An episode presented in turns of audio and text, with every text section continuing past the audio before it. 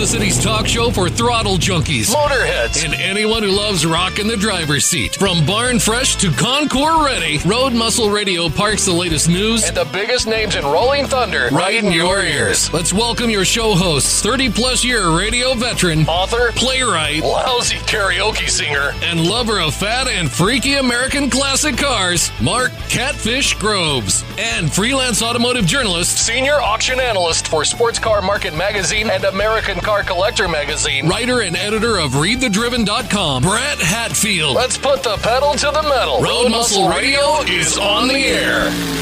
From the magnificent Cowlick Media offices located in my basement. Welcome to Road Muscle Radio. I'm Catfish Groves. And I am Brett Hatfield. Buckle up, then be sure to check out Road Muscle Radio on Facebook, on Twitter, and at roadmuscleradio.com for links, our blog, the events we can find, and of course, all our podcasts are right there. You can find them right there. All of them. It's tingly. We have a plethora. Coming up in this episode of Road Muscle Radio, we've got an eBay Corvette that we missed, maybe like a bullet, a collection auction that'll drop your top and your jaw, how classic car prices are breaking records, and my heart. Oh, I know. And then putting muscle to work for your business, and how the Bronco may buck your urge to tune it. maybe. It's not impossible.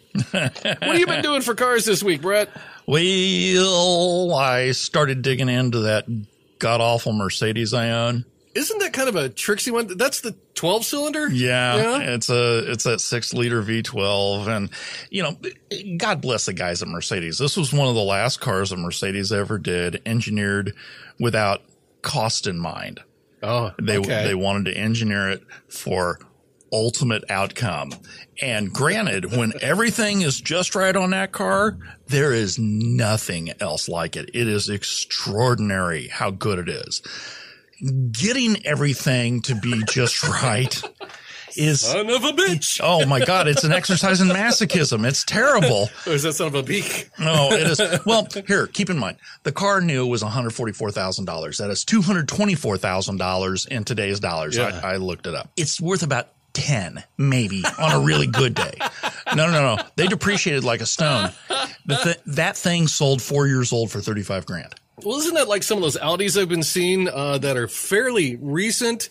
Is it the something like an E6 or something that's really nice looking, fairly recent? But if something goes wrong, it's a nightmare to fix Oh, anything uh, because they're just so over engineered. Yeah, call our friend JR. Let him tell you Oh, about yes. let him tell you about Audi complication. If you watch any of the stuff that he does online and is watch JR go on YouTube, if you see any of the repairs he did to that Audi R80 head, he got that thing out. Oh my god, that was like complex for the sake of complexity. You know, it went down down down down down and has recently had an uptick to get back to 10. Uh, Hagerty Price Guide shows that as being more collectible now. That's why I started jacking with it. Is it just the metal in the sheer curb weight that gives it more value if you scrap it? It is, I'm telling you, when everything's right on that car and you get in and you close it, Yeah. it has soft closed doors.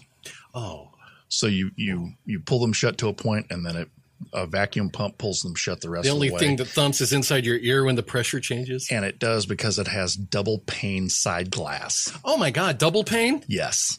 That thing is dead silent when you're driving it until you stick your foot in it. And then the howl of that 48 valve V8 or V12 coming on. No, no, no, no. Let me get back to what I was saying. Uh, it was expensive new. It's only worth 10 now, but the parts and the labor to fix it still reflect that of a $144,000 car. Yeah, yeah. So when I go to look for a seatbelt retractor on the driver's side, it's 900 bucks. Oh my God, what? For uh, a seatbelt retractor? Oh, yes.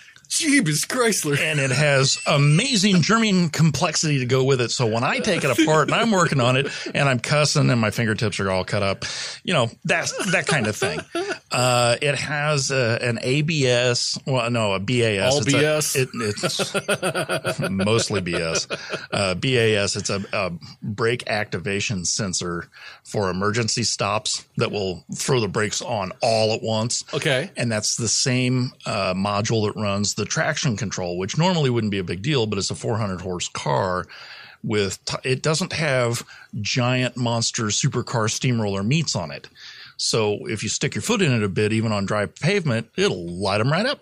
Oh, baby. and it does the same thing in rain, and it does the same oh. thing in snow. Pickup does that too. Yeah, yeah, yeah. So you kind of need to have that thing in place. It's fifteen hundred dollars if you can find it.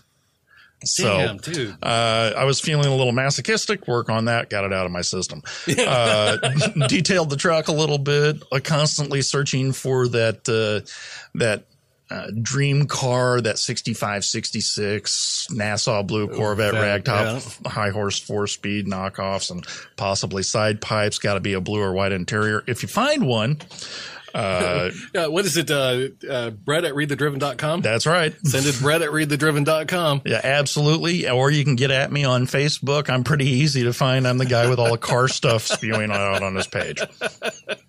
How about you, man? What'd you find? Well, you know, I I was uh, all down in the mouth, and uh, I've changed my tactic. Well, you missed out on the T-Bird. You I missed out on the T-Bird. I missed out on this. Missed out on that. The You found, '66. you uh, found that weird Plymouth in BFE, Kansas. Where was that thing? oh dear God! I Is that Galena or something like that? It is in the Oh, middle oh. of nowhere. that was that the the the fella, the friend of yours that uh, you found, and it was like, Well, and then I I, he- I got on and, and got the number. He knew of it. the car and then posted pics of it, and it said 440 on the rear flank, and I'm like, "Oh, cool! It's a 440, but it's a 318 with 440 trim." I think it was a 68 Dodge Coronet. Had a nice looking rear end. The, the car itself on the outside looked really nice. Yeah. But yeah, I ended up, uh, I did call the owner on that one and the price was a little more than I would want to pay for that kind of car, especially with the 318 and a front right rotor locking up. Oh, wait a second. If some other boo boo that was happening. North And- of 5 5500. oh, well north.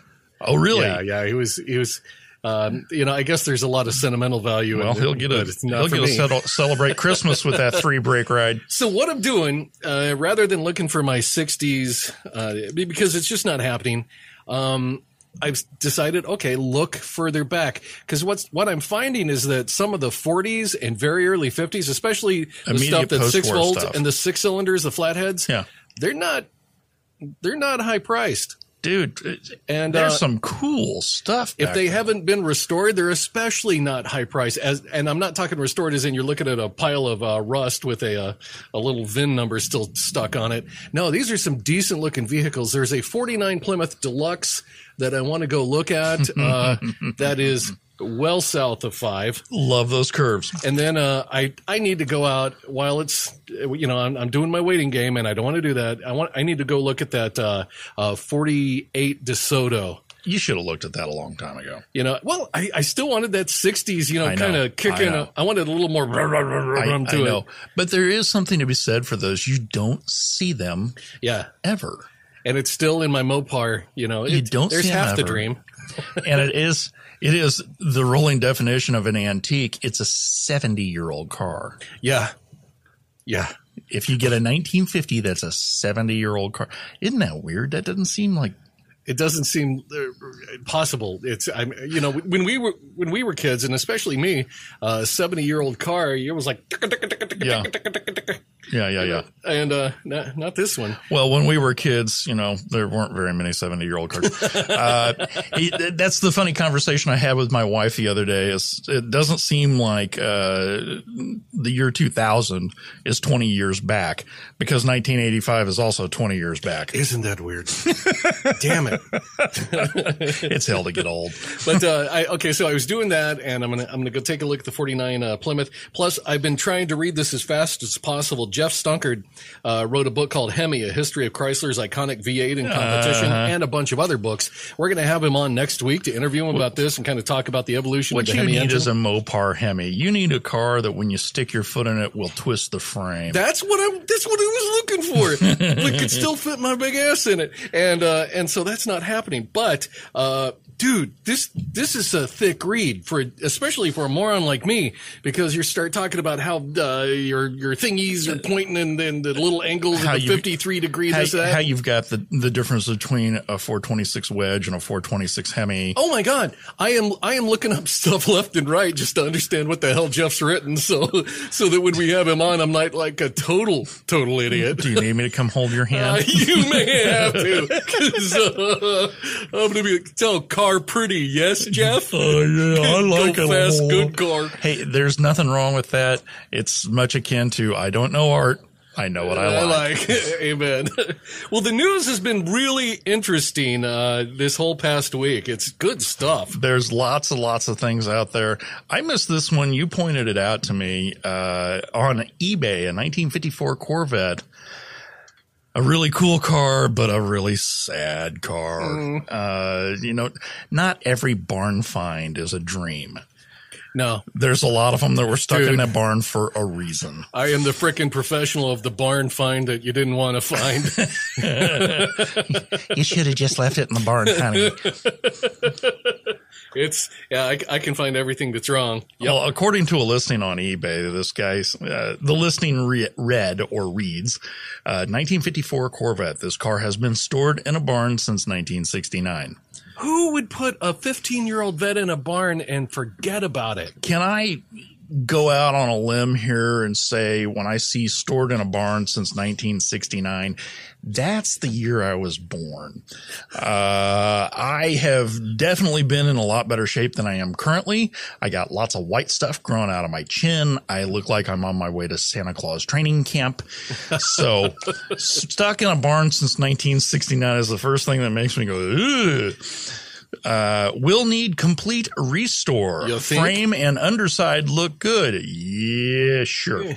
uh, does not run or drive. Rolls and steers fine. I put new cokers. For those not in the know, Coker makes uh, Coker Tire uh, makes tires, uh, antique style tires for antique cars for restorations. They're bias plies, things like that, so they'll be accurate. Uh, I put new cokers on the front and made sure the rear tires hold air. So you got two good tires and two that want to kill you. Well, two tires that hold air long enough to get it closer Oh, to, the, get on mou- a to the mouth yeah. of the barn. Uh, some missing parts. If you don't see it, then I don't have it. I don't have any extra parts. Original six cylinder is long gone. Sorry. Okay, for those honest.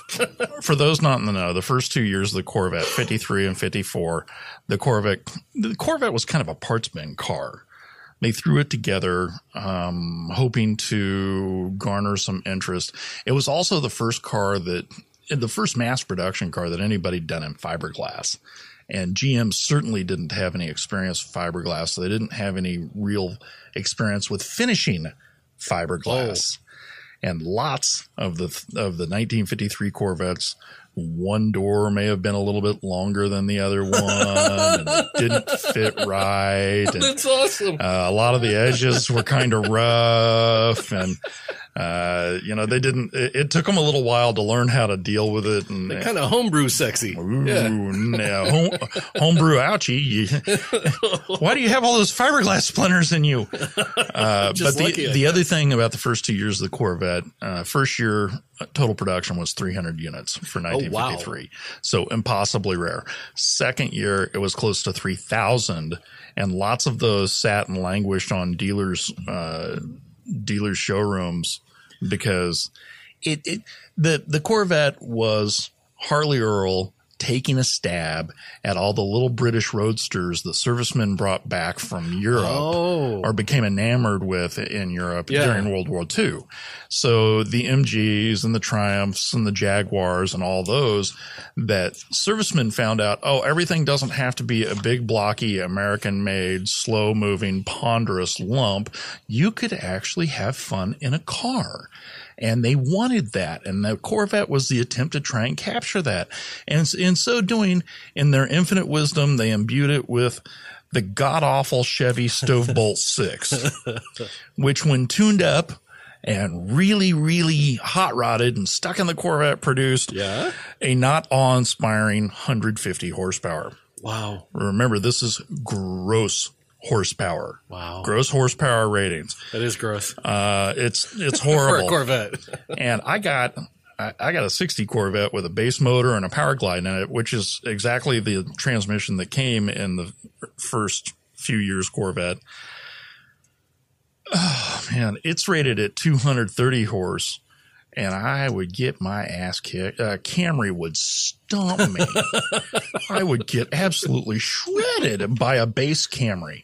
So, uh, not Yeah. not quick. Also, first couple years of Corvette, no exterior door handles, no windows, side curtains. no exterior door handles. Nope. How did No, uh, you reached inside. so you to get in your car? You always had to have the window at least partially down. There was no window. Side Oh. curtains. Oh my god! Yeah. Wow. Well, one of the uh, one of the the less desirable traits I of those British roadsters. Yeah, uh, side curtains, soft top, no hard tops available. At least not from the factory. You could buy them aftermarket. In fact, there was a company that made them out of clear plexiglass. if you've ever wondered what an ant under a magnifying glass in the sun felt like, Aquarium Corvette. uh huh. Oh, and can you imagine what the rain sounded like? I like to be in a snare drum.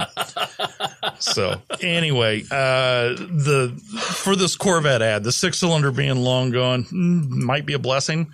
I'm sure you could mock it up for a small block Chevy since those bowed in 1955. The 265 became available and it was the same frame, you know, just change your motor mounts. yeah. Uh, anyway, this uh, this was a member of the first generation Corvette, so it launched more than six decades ago. Meaning finding parts that are That missing. easy. Uh, no, but there's lots and lots of Corvette. hell, they can print them nowadays. Well, yeah, Just give them some yeah. dimensions. Well, and you know, Some run, dude at the library. run through the quick list of people who do Corvette exclusive parts: Mid American Motor Works and Zip Corvette and Ecklers and uh, Corvette Central, and you know, there's there's play. You can find them. You can find them. Yep. there you go. it, it may be a rather extensive search, but you'll find it eventually. Uh, missing parts might be a bit of a trick, and f- keeping everything original. Well, if that stove bolt Oh, six is yeah, gone, Good luck. and they called it the Blue Flame Six in the in the Corvette. and- Of course they did. Yeah, whatever. Uh, it's sad that the engine that is gone. Uh, the 53 and 54, like a, like the article said, is uh, that straight six engine was a 235 cube, 3.5 liter, and just gutless, just gutless. but the price on this car was originally 28 grand, and then it was 24 nine, and then he ended the auction saying the item was no longer available. I was really, really surprised to see the price that low. Yeah, you know, for a, it wasn't a complete car, but there was enough there. Yeah, You had a good start, Yeah. and especially uh, if you get somebody in there who's going to mod it up a little bit. There's there was a lot of money. well, again, uh, you can't lowball me. I know Yeah. what I got. I know, I know what I got. but then again, in in 1955, they started putting small blocks in them. It's so unless you knew the difference between years and what to look for, and it's there's very very little to tell to tell you know just on a visual visual inspection. And these things, when restored, are pretty. You know, They are pretty. this is sacrilege that I'm about to say here. But when I when I saw the uh, auction and uh, and the various pictures, and also on the um, couple of different websites, uh, Auto Evolution and CorvetteBlogger.com, um, you know what my first thought was? Hmm. There's no engine in it. It's got all this stuff. It needs a Oh, don't say LS. Did you think LS? No, electric. Drop in, you know, six or nine hundred horsepower down in there, and you're you're oh, talking no. sixty pounds. Yeah, I get Hell it. yeah, little platform. Well, they didn't weigh anything. Yeah, and and you know the batteries would help keep it on the ground. You'd, you'd probably have to you little little bit of frame accentuation here and there, but okay, well, we're going to label you a heretic. I'll be burned at the stake later. Bring your own marshmallows. you'll be burned out of. The, you'll be burned at the stake. I can't wait to see the email on that. The, the steak will be made out of a Dana 60 rear axle. From Inforum.com, there's another auction that's going on that uh, in September. Beautiful. And I think this is also right up your alley. It's in rural Otter Tail County, New York Mills, Minnesota. One of the biggest collections of convertibles is going to be auctioned off. Uh, a farmer named Ron Windles and his wife Carol are auctioning off most of their two dozen convertibles. I'll tell you what, if this is going on in Minnesota, I guarantee you I know A, the auction company that's selling the cars, oh, yeah. the and the the person who owns the auction company, and B, I will tell you that I know the guy who will be there covering it and what publication he'll be covering it for. Auction company is going to be Vanderbrink It is. because that's Minnesota. Yvette ba- Vanderbrink owns that auction. I know her in passing, kind of, sort of, a little bit, But the guy who works with her is another guy who works for Sports Car Market, and he also strings for a few other uh, publications. And he'll be writing for Old Car Weekly. I promise you, it's B. Mitchell Carlson. I wouldn't surprise me. You got it. You nailed it with the uh, the auction company. The guy who owns it still owns them right now. Ron Windles. Uh, he said that I have collected every car from Impala or Bel Air from 1955 to 1965, uh, 1969. Ooh. Drop top. He's got a sharp yellow Chevy, classic Ford 57s at the, you know, well, I, these two cars are at the heart of any collection. They're also Fords like his 57 Ford Fairlane retractable. So he's got I- all these, bel- bel- oh, the, the retractables are so cool. I was about to say I love those, and I've covered a few at auctions, and they are just slick to watch operate. Now, you know, me with my, my Mopar addiction, there's also a, he's got a unique story about his plum crazy 1970 Charger Oh, of course he does. convertible. Uh, he brought it to a car show when someone walked up and talked to him about it being his car. The guy said, and this is quoting from the story, this, that is my car. I figured it was my car because I saw there was a pin I put in the windshield wiper bracket to hold it down when I took it up to 120 miles an hour. It didn't fly off. That's awesome. That's why I love car shows, man. Uh, his wife Carol said that Ron always told her the collection of cars were for her. Sure. I, I think I love this guy. Is that a little like Homer uh, Simpson buying Marge a bowling ball with his name engraved on it? or donuts. uh I would just roll my eyes and then accept it, said Carol. Uh, you just never know what he will bring home next and why. The fact they're still together, folks, that's love. Uh, Ron's first car was his 1962 Chevy Impala convertible, which uh, is when he got the bug. His family Yeah. sold it while he was serving in Vietnam, uh, and Windles had been drafted into the Army in 1968. I wonder if that's what happened with that Corvette. Why it was sitting in a barn since 69 because somebody.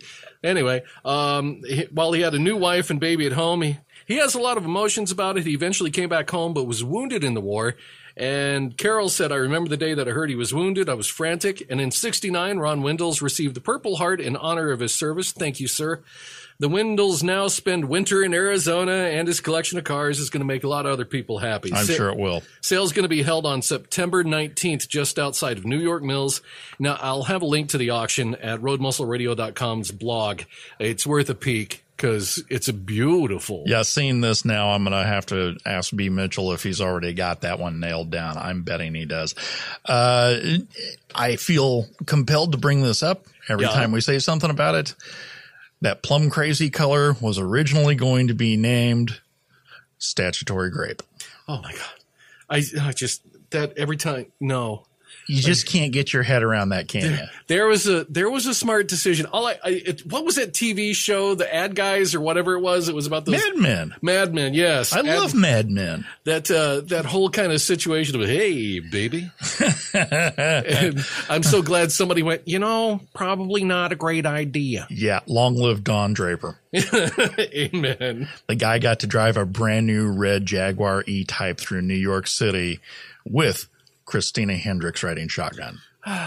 Yeah, that's a good day I ain't mad at him. no. Well, classic car prices are setting new auction records. i mean Um, yay Well, Damn it. It depends on which side of the transaction you're on, amen dude. If you're trying to push something out, you're like, yes. thank you jeebus If you're out looking for stuff, you're like, why? why Uh, in a year that's been racking up new price records for classic cars, a 1966 Ferrari 275 GTB sold for 3.08 million at a Gooding and Company auction earlier this month. Those are sexy, sweet, slick little cars. I Yeah. covered one out of that Mecum auction, black with a red leather interior and chrome Borrani wire wheels on it. That's a 1966 car. You know, we were just talking. Uh, we recorded uh, uh, driven radio show. Yeah. and on that, how much was that hyper car? Like 3.3 mil. Oh, oh, oh! You the uh, Koenigsegg Jes- uh, Jesko. He Yeah. named it after his dad. That's his dad's name. Isn't that nice? That was sweet. Hey, Dad. And, uh, you know, you can get one of these brand new, super hyper sweet mother of God cars for that much. But, uh, Yeah, that's nice. I'll take the Ferrari. but a 66, yeah. And you know how I feel about Ferraris. The Ferraris are sexy. They're beautiful. They make great sounds. It's uh, what Enzo considered a sophisticated engine or a sophisticated machine. But Enzo was such a legendary dick that I have that I have a tough time liking the cars. I like the cars in spite of Enzo, but I always look at one and go, I'm not giving any money to that company. No way. no. And for the record, kids, yeah, I could go swing one, not a $3 million one, one, but I could mm. swing a Ferrari. I've had opportunities. The day after I got the 60 Corvette, I had a guy oh. offered to trade me his 400i that was sitting on Borrani wires. and I'm, I'm 18 years old looking at this guy going, I could have a Ferrari. And in the same breath, my old man will tuck, tack my nuts to my forehead. yes, he will. I've seen him. He can do it. but, but I digress. it is claimed to be a world record price, that 3.08 for that 275 GTB, uh, for a car sold on an online auction. online. I knocked it. down over three online. I'm not surprised. That, that's a hell of a car. Bring a very nice trailer. Well, it was it was a 275 GTB long nose four cam, if memory serves. wow. Uh, so yeah, there's a reason. The 275 coupe long nose. Hey, Yeah. I, I have a memory. Uh, with coach work by Scaglietti was one of only 40 units that was factory equipped with an improved in, uh, torque tube drive shaft and optional high performance six carb intake, which were clearly desirable features for its unnamed new owner to lay out such a hefty sum. So it had a six pack on it. I'm down with that. I hope it had glass packs too. Uh, no? no? I think you're going to miss out on that and the Cragars. Crackers. Damn it. Yep. Classic Ferraris with good provenance are in high demand, and cars from the Italian stable fetched four of the five top prices God. at the Gooding and Company online auction held August 3rd through the 7th. Bloomberg reports that Ferraris also achieved six of the top 10 prices in RM Sotheby's driving into summer online sale, including a 2003 Ferrari Enzo that sold for $2.64 million Online. which was the previous record price for an online classic car sale. American muscle cars are punching big holes into the collectors' budgets. Now we're in my wheelhouse. yeah, bring it not, home, bring it not home. only because uh, you know this is stuff that is near and dear to my heart, but a lot of the stuff they're about to talk about. I was present for.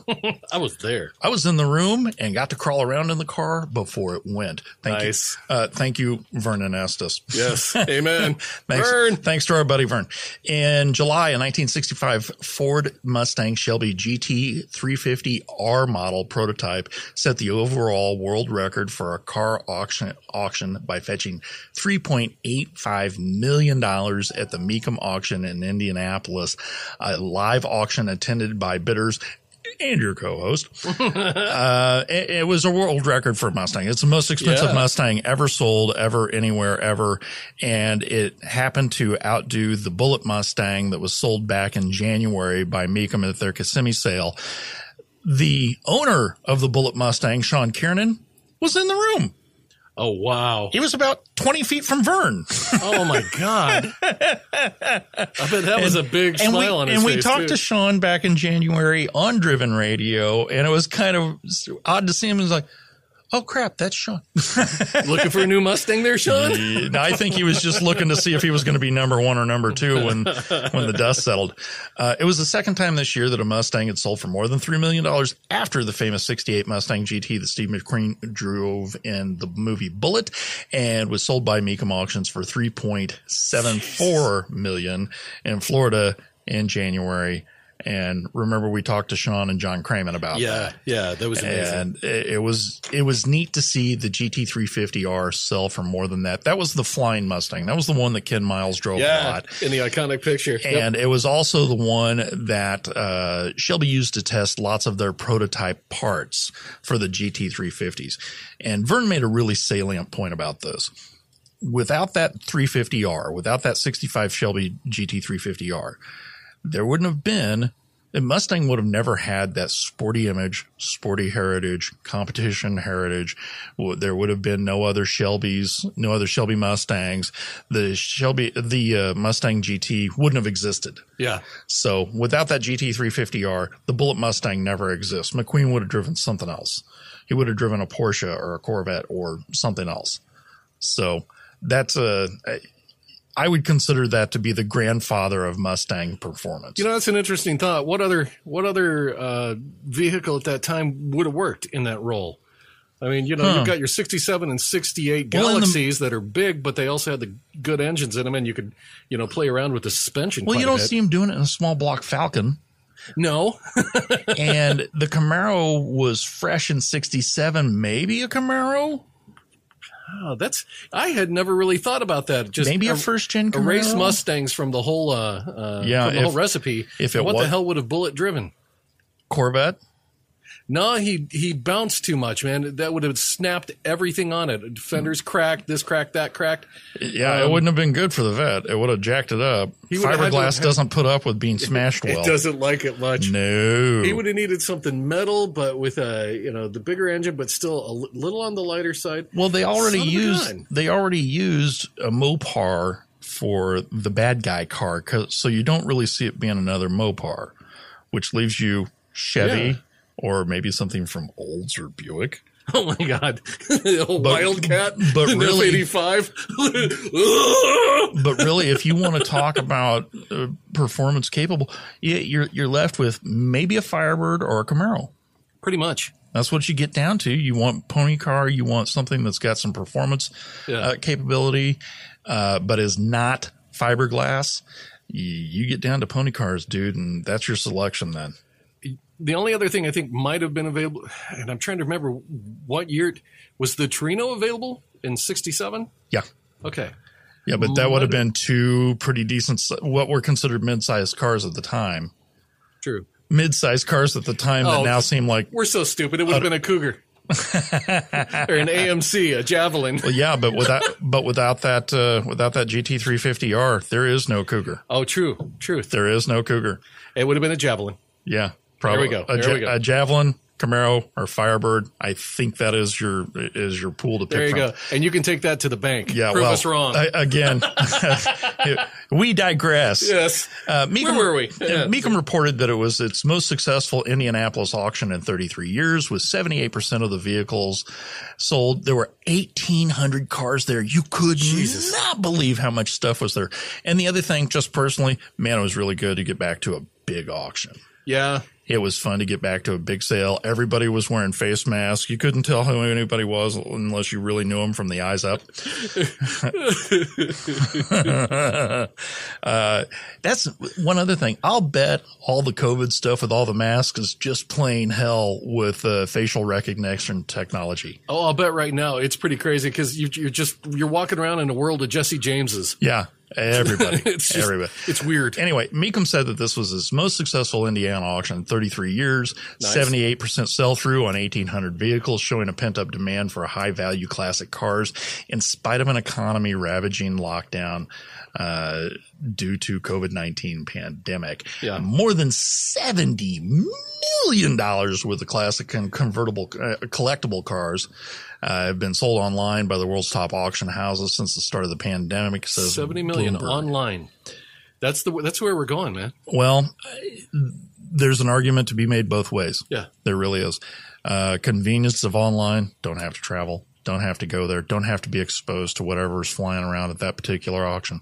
But there is something very tactile about seeing, feeling, smelling, crawling around in that just, it tells you a world that you cannot get over the computer. And this is coming from the guy who's had to, cons- who's had to cover both in-person sales and online sales this year.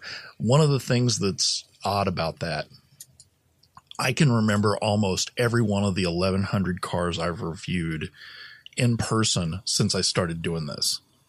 And the cars that I've reviewed from online auctions, I have to go back and look them up because Oh, I, yeah, I don't. I don't recall what they are. But every other car that I've written up because you get in them, you open the doors, you open the hoods, you look at them, you take the pictures, you write them up, you're right there, you can see them, touch them, smell them, you got the whole thing. I can tell you where every car was at every sale, when the sale was, where the sale was, what Yeah. car was sitting next to that car. I can tell you all of that stuff. It makes some kind of an imprint with me being able to be there. And I think it probably does that with sellers too. That said, there are a number of sellers out there. If they've got big money like that, there's a chance they're a little older and more susceptible to whatever COVID is doing, and they don't want to be in that room. So $70 million online uh, since the beginning of the pandemic. While Ferraris and muscle Fords are achieving high prices, the Porsche bubble seems to have popped after classic 911 scaled big heights over the past few years. Aww. Hallelujah! I still want one. Get them cheap. Get them cheap. uh, at the most recent Gooding sale, a 1984 911 Carrera and a 78 Porsche 928 failed to reach their low price reserves, and a 71 911 in a rally style livery achieved a high bid of 630,000 thousand dollars, half its one point two million dollar oh, estimate. Oh, I'll that was disappointing. Well, it's probably a seventy one that's been retrofitted to look that way, or competed like a privateer at the time. Yeah. If you take the real competition cars, the real competition Porsches from the early seventies, the two point seven RSs and RSRs, there's those are still seven figure and eight figure cars. You're not going to lay your hands on them. Yeah. Period. Uh, David Gooding, CEO of Gooding and Company, says all things being equal, newer and better known cars fare better in online sales than older cars. Gooding says yes. uh, says the pandemic online sales are still a new world. There's still a lot of unknown. The market is good and strong, but you can't be totally bullish about everything. Yay! While high end rarities are selling for record prices overseas, the local market for mid tier classics is very flat at the moment, says Sean Feeney CEO of Randburg Classic Car Dealership Ex- Executive Cars. Sales are slow in that segment and prices have decreased for certain cars, indicating it may be a buyer's market. The lockdown has exacerbated a trend that's seen the value of cars like Porsche 911s and Pagoda Mercedes, another favorite, uh, take a pounding in the past year. I still really want one of each of those. I think the Pagoda Mercedes is one of the few cars you can truly call elegant. Yeah. Uh, they are, it's uh, 1964 to 1971 Mercedes SL convertibles. It was the Pagoda range. Okay, yeah, yeah, yeah, yeah. This, they they just kind of yeah, they kind of smell like money. Oh, I love those cars, and they made them in a variety of colors. Mercedes had some rather incredible metallic blues through those years, and you know I'm a big fan. So yeah, those are those are sexy. Air cooled 911s I've driven a handful of them. You've talked about that recently too, just saying that you're really kind of. You cannot get your head around how well those handle. You just can't. They are amazing. It's like they're reading your mind, which they anticipate your every move. Uh, I, daddy want, daddy want. Uh, there's some incredible stuff out there. Prices are in flux. Every time somebody says something, oh no, those are going cheap, they'll find something to disprove that rule.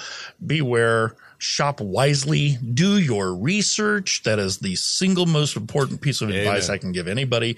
Do your research, know what you're looking at because the second you buy something that you are not completely educated about, you'll get a nasty surprise.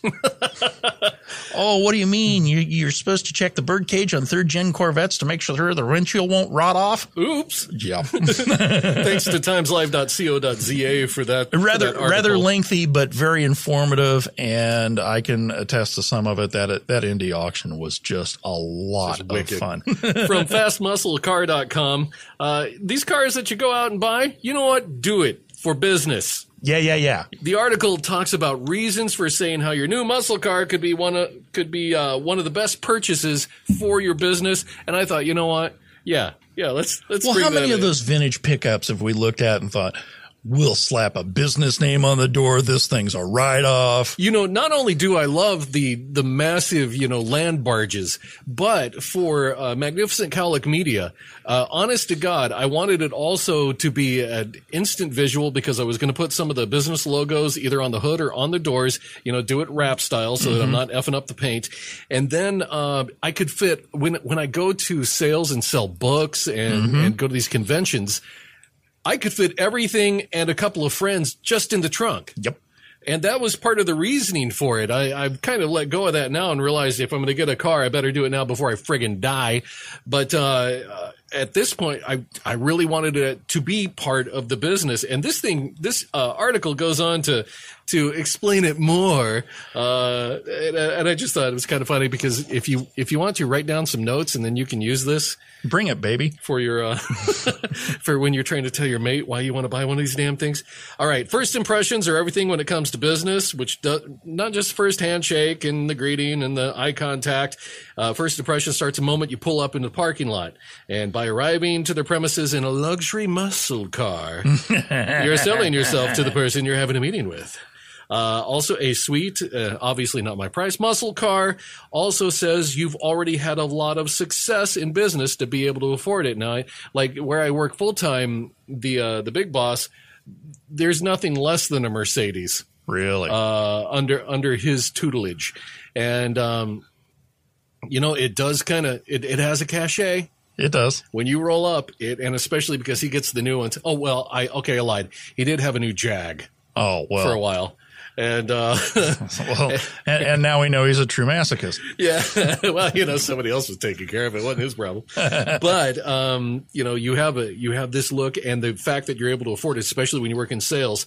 Uh, if your car is well maintained, it shows you're responsible. You're good at looking after things that are valuable to you. Hello. and you have an eye to detail. Yeah, looking at you know the cars that you do, damn, you are detail oriented, sir. Uh, yes. I, I, Fastidious. I, I might be. Some people would call it mental illness. well, all these qualities will make whoever you're meeting more confident that they can trust what you're saying and more likely to want to work with you, according to this article. Uh-huh. now, your ride can also help you make new contacts. We've, uh, you know, fallen into this. Oh, how many conversations get started God, yeah. around uh, an old car or an old bike? And uh, a good example. Well, Vlad has started more conversations than any car I've ever had, in- 61 Impala. including that old Corvette, which just blows my mind. Really? Yeah. Well, well, Vlad is a more aggressive, flashier thing. Well, yeah. Corvette has that super classic cachet, but Well- Vlad's like, I really want to eat all your firstborn. Yeah, the, the the Corvette Red White Cove. It's the poster car. It gets all that. There's lots of appreciation there. Vlad looks like it's going to come to your house late at night, You're not wrong. but they do start conversations. That old Harley that I bought for my summer project with the cow seats on it. People look at that and say, "What is that?" what the hell? And then you've got the opportunity to stand there and say, Hey, they only made these for one year. You know, Uh, I you can start in on all that garbage. But yeah, they do. They absolutely start conversations, even if they're old and not perfect. Mm-hmm. Uh, it's it's something people want to talk about. And what's surprising is how quickly it can establish common ground. Yeah. And that common ground is where you start making your connections. Oh, everybody who ever sees you in that old Corvette wants to tell you about their uncles, munkles. And they want to talk about Yep. somebody they knew four times removed that uh, he had one, and you're sitting there going, Wrapped it around a tree, but it sure was pretty. "Yeah, it was awesome." There was also a number of events that you can attend. So that's again, uh, Yeah. and how we've uh, almost every show we've talked about how cool it is to go to car shows because you get to have these conversations. Yes. you get to just sit and chat about it. Uh, they had an example in the article. Fastlane Drive is an exotic car club in San Diego where members are passionate about their cars and eager to network people with the people with the same interests. So it's actually a car club with a bit of a focus on that uh, networking end of it. And they, they hold events all over the West Coast for entrepreneurs and car enthusiasts to meet up and have fun. Brilliant. It, it is it is fun to find out that you're not the only one with this illness. And of course, there's good old horsepower therapy.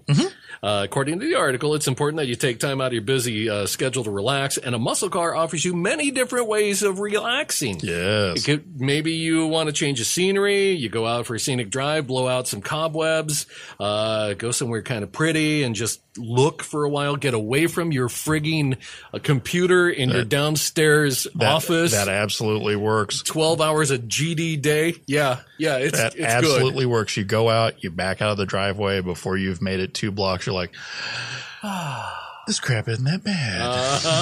Uh, and also, people find that maintaining their vehicle relaxes them. I don't know about that. I've discovered it helps me kind of vent frustration because I curse a lot. yeah, it helps you find new swear words. and uh, it's more satisfying, to be honest, yelling at oil and not in an email. So, Yeah, you know, I- there's some excuses for you. how many times have you been in the middle of working on a car and made up a new word? Mother puss bucket. You're not wrong. yeah, I'm quite guilty there. I've I've uttered that phrase uh, more than a few times. Wheel Muscle Cars and Trucks is telling us about the new Bronco that's coming. The new Bronco, the, The pretty new Bronco Bronco. that's Everybody's excited about the Bronco. Uh, they're saying it may be rather difficult to tune. Uh oh. Uh, uh, the ma- the Bronco may feature the same level of cybersecurity hurdles as the C8 Corvette. You know, that's something being that I'm kind of a village idiot. I, I hadn't really thought about just how hard it was, you know, because I go to, um, uh, what is it, uh, Advanced Auto and borrow their little computer thingy and plug it into my Yeah. pickup truck every time it blows a code to figure out what the hell's going on and if I can fix it. But, uh, You know, I almost never It's so have that problem in all the old crap I own. I know, right? It just, wait, is it burning? Uh, when Ford announced that they will be offering the over 200 accessories for the Bronco when it hits dealer showrooms, oh my God. wow, dude, they are going to have. I'll bet you. I'll bet you a lot of dealerships wind up having a standalone Bronco store. You, well, you're going to have to have a freaking Bronco kiosk in there with, Yeah, you know, yeah, all the little things, little Oh, pictures yeah. listed. Oh yeah, Jeez. they're gonna. It'll be kind of like. Remember uh, when Marlboro used to offer Marlboro points, Oh my God. and you could get uh, inflatable kayaks and crap like that. Cor- Look at green stamps. Yeah, well, S and H green stamps exactly. Uh, it, it'll it's, it, listen. Hey, if you're under thirty, you don't know what S&H green stamps in my are. damn skee ball tickets. I'll get something on my Go Bronco. ask go ask your parents about those. Uh, uh, that was a great thing. Marlboro offered points for uh, smoking cigarettes. There would be like five points on a Oh, deck. yes. And if you saved up five thousand points or something like that, you could get a free inflatable uh, kayak. But you knew anybody who saved up that many Marlboro points didn't have lungs enough to sit in that That's sucker and paddle it. thinking, man. There's you no know? way you can inflate it and still Yes. breathe. hey, is is this thing heavy duty enough to take me in my iron lung? Oh, it's so wrong, but you're so uh-huh. right. Anyway, when when Ford announced they'll be offering over 200 accessories for the Ford Bronco when it hits showrooms, they made it clear that it, they expect people to customize the SUV. Well, sure. However, tuning the Ford Bronco may prove to be a futile effort. The modern ECUs that control all of the techno wizardry are extremely complicated with serious cybersecurity and encryption measures to so morons don't screw with your vehicle by proxy. That is one of the things I've wondered so much about modern cars that there's so much tech in it. You're you're looking at a dashboard that's now just a computer screen. Oh yeah. and there's a computer back there. And as much crap as I have to put on my little, uh, uh my old, uh, uh, it's not a 386. I was about to say that. I, I built my own computer that I've been working on for eight years now, and I'm really worried about it because it's, it's, you know, lifespan is pretty much done, and I'm still on, and I'm ashamed to admit it, Windows 7. Dude, I had to go to uh, Micro Center last year and get a whole new tower because my old tower, I, I get a new computer every 10 years, whether I need to or not. Whether I need it or not, yeah. Hell, it ain't broken, don't need to be fixed. Oh shit, it do, it do need to be fixed. How come you have five external drives on this, you jackleg? uh, anyway, I went and got one last year at uh, Micro Center. 800 bucks for a new tower is solid state circuitry. That thing screams. Yeah. Like other vehicles that allow OTA updates over the air, uh, like the C8 Corvette from GM, the aftermarket could be stonewalled from accessing the ECU from its cybersecurity measures.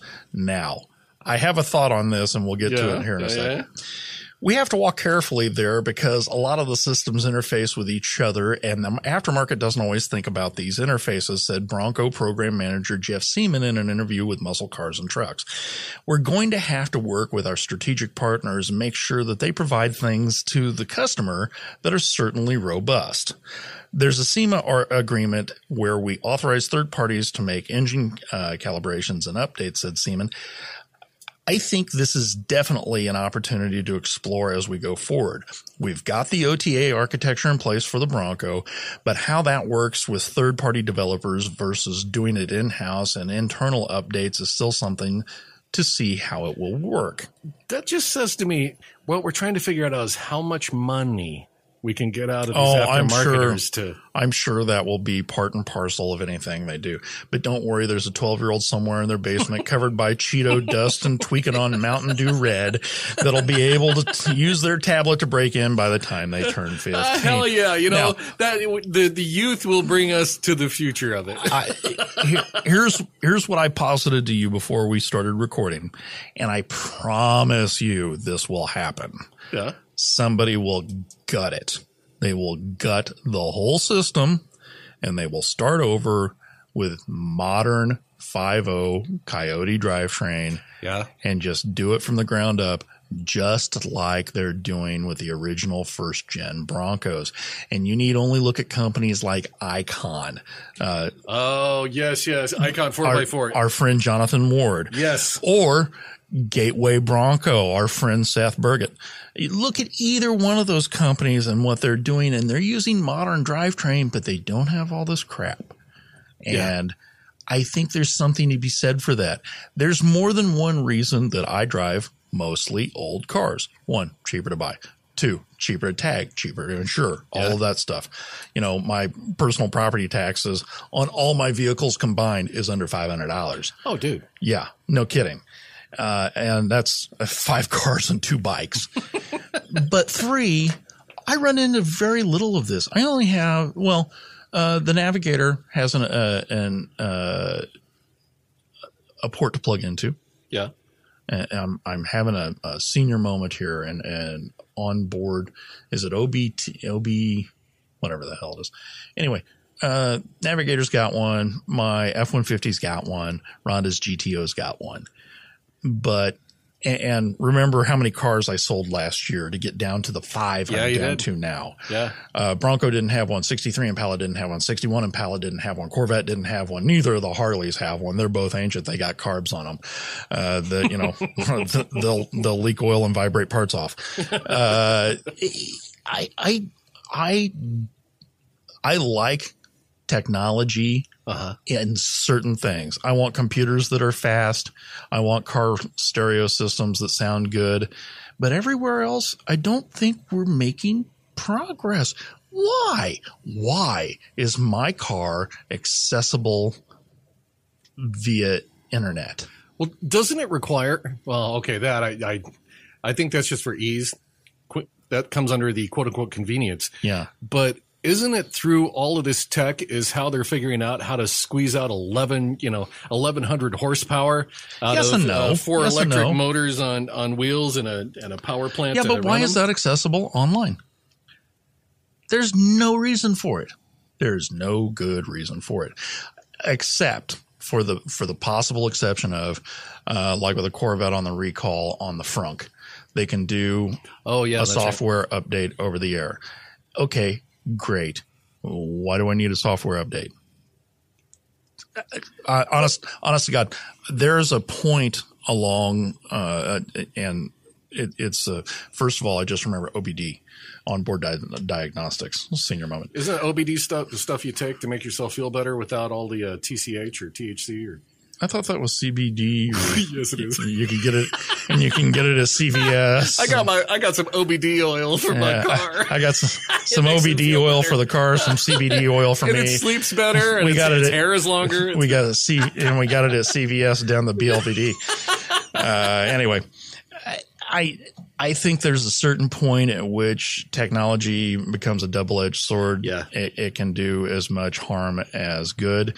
I'm sure there are people out there who would argue with me vociferously, and I'm sure they have some very valid points.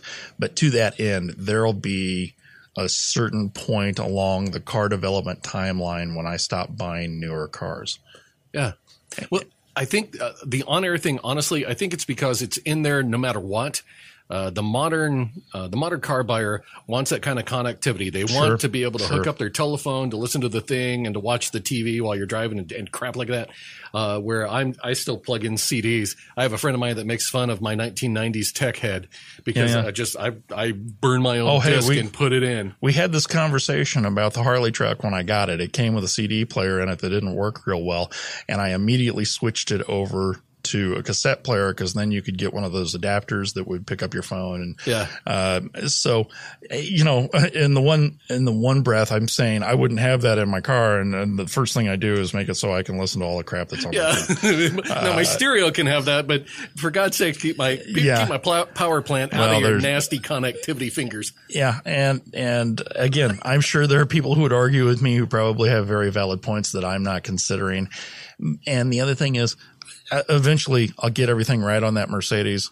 It's got a cassette player in it and a multi-disc CD changer in it, and I use that same cassette adapter in that thing, and that car has all the crap on. They were so far ahead of their time on that thing that the stuff that was on there didn't show up in a lot of regular production cars for 20 years. Oh wow, So I've got those those options on that car. perfected. okay.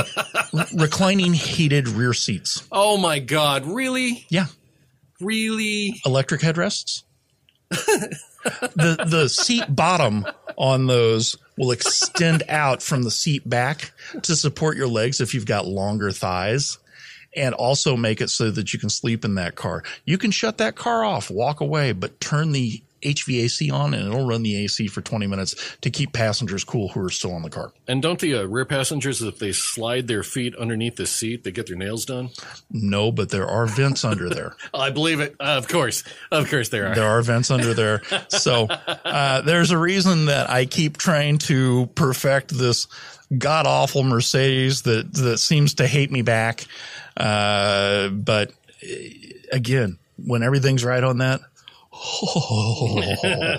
it's good. and very it's good. it's as good as new stuff is without all the weird electronic able to be accessed by some jerkweed kid in his mom's basement. True. It's like, It's- what the hell is that? it- it's a car. It's going to be your neighbor doing that. He's going to walk outside covered with crocodile dust and drinking a Capri Sun, and he will have control of your car. Going to happen. well, you can find links to these stories and more on our blog at roadmuscleradio.com. We want to thank you for sharing your time with us as we yak and laugh and kid about grease gears and cool car stuff. There's nothing like going on a fun ride, especially when you've got cool people like you to go on with it. So thank you for listening. Be sure to visit us on Facebook at Road Muscle Radio, at roadmuscleradio.com, and on Twitter. I'm Catfish Groves. I am the overly chatty Brett Hatfield. We'll catch you down the road on Road Muscle Radio.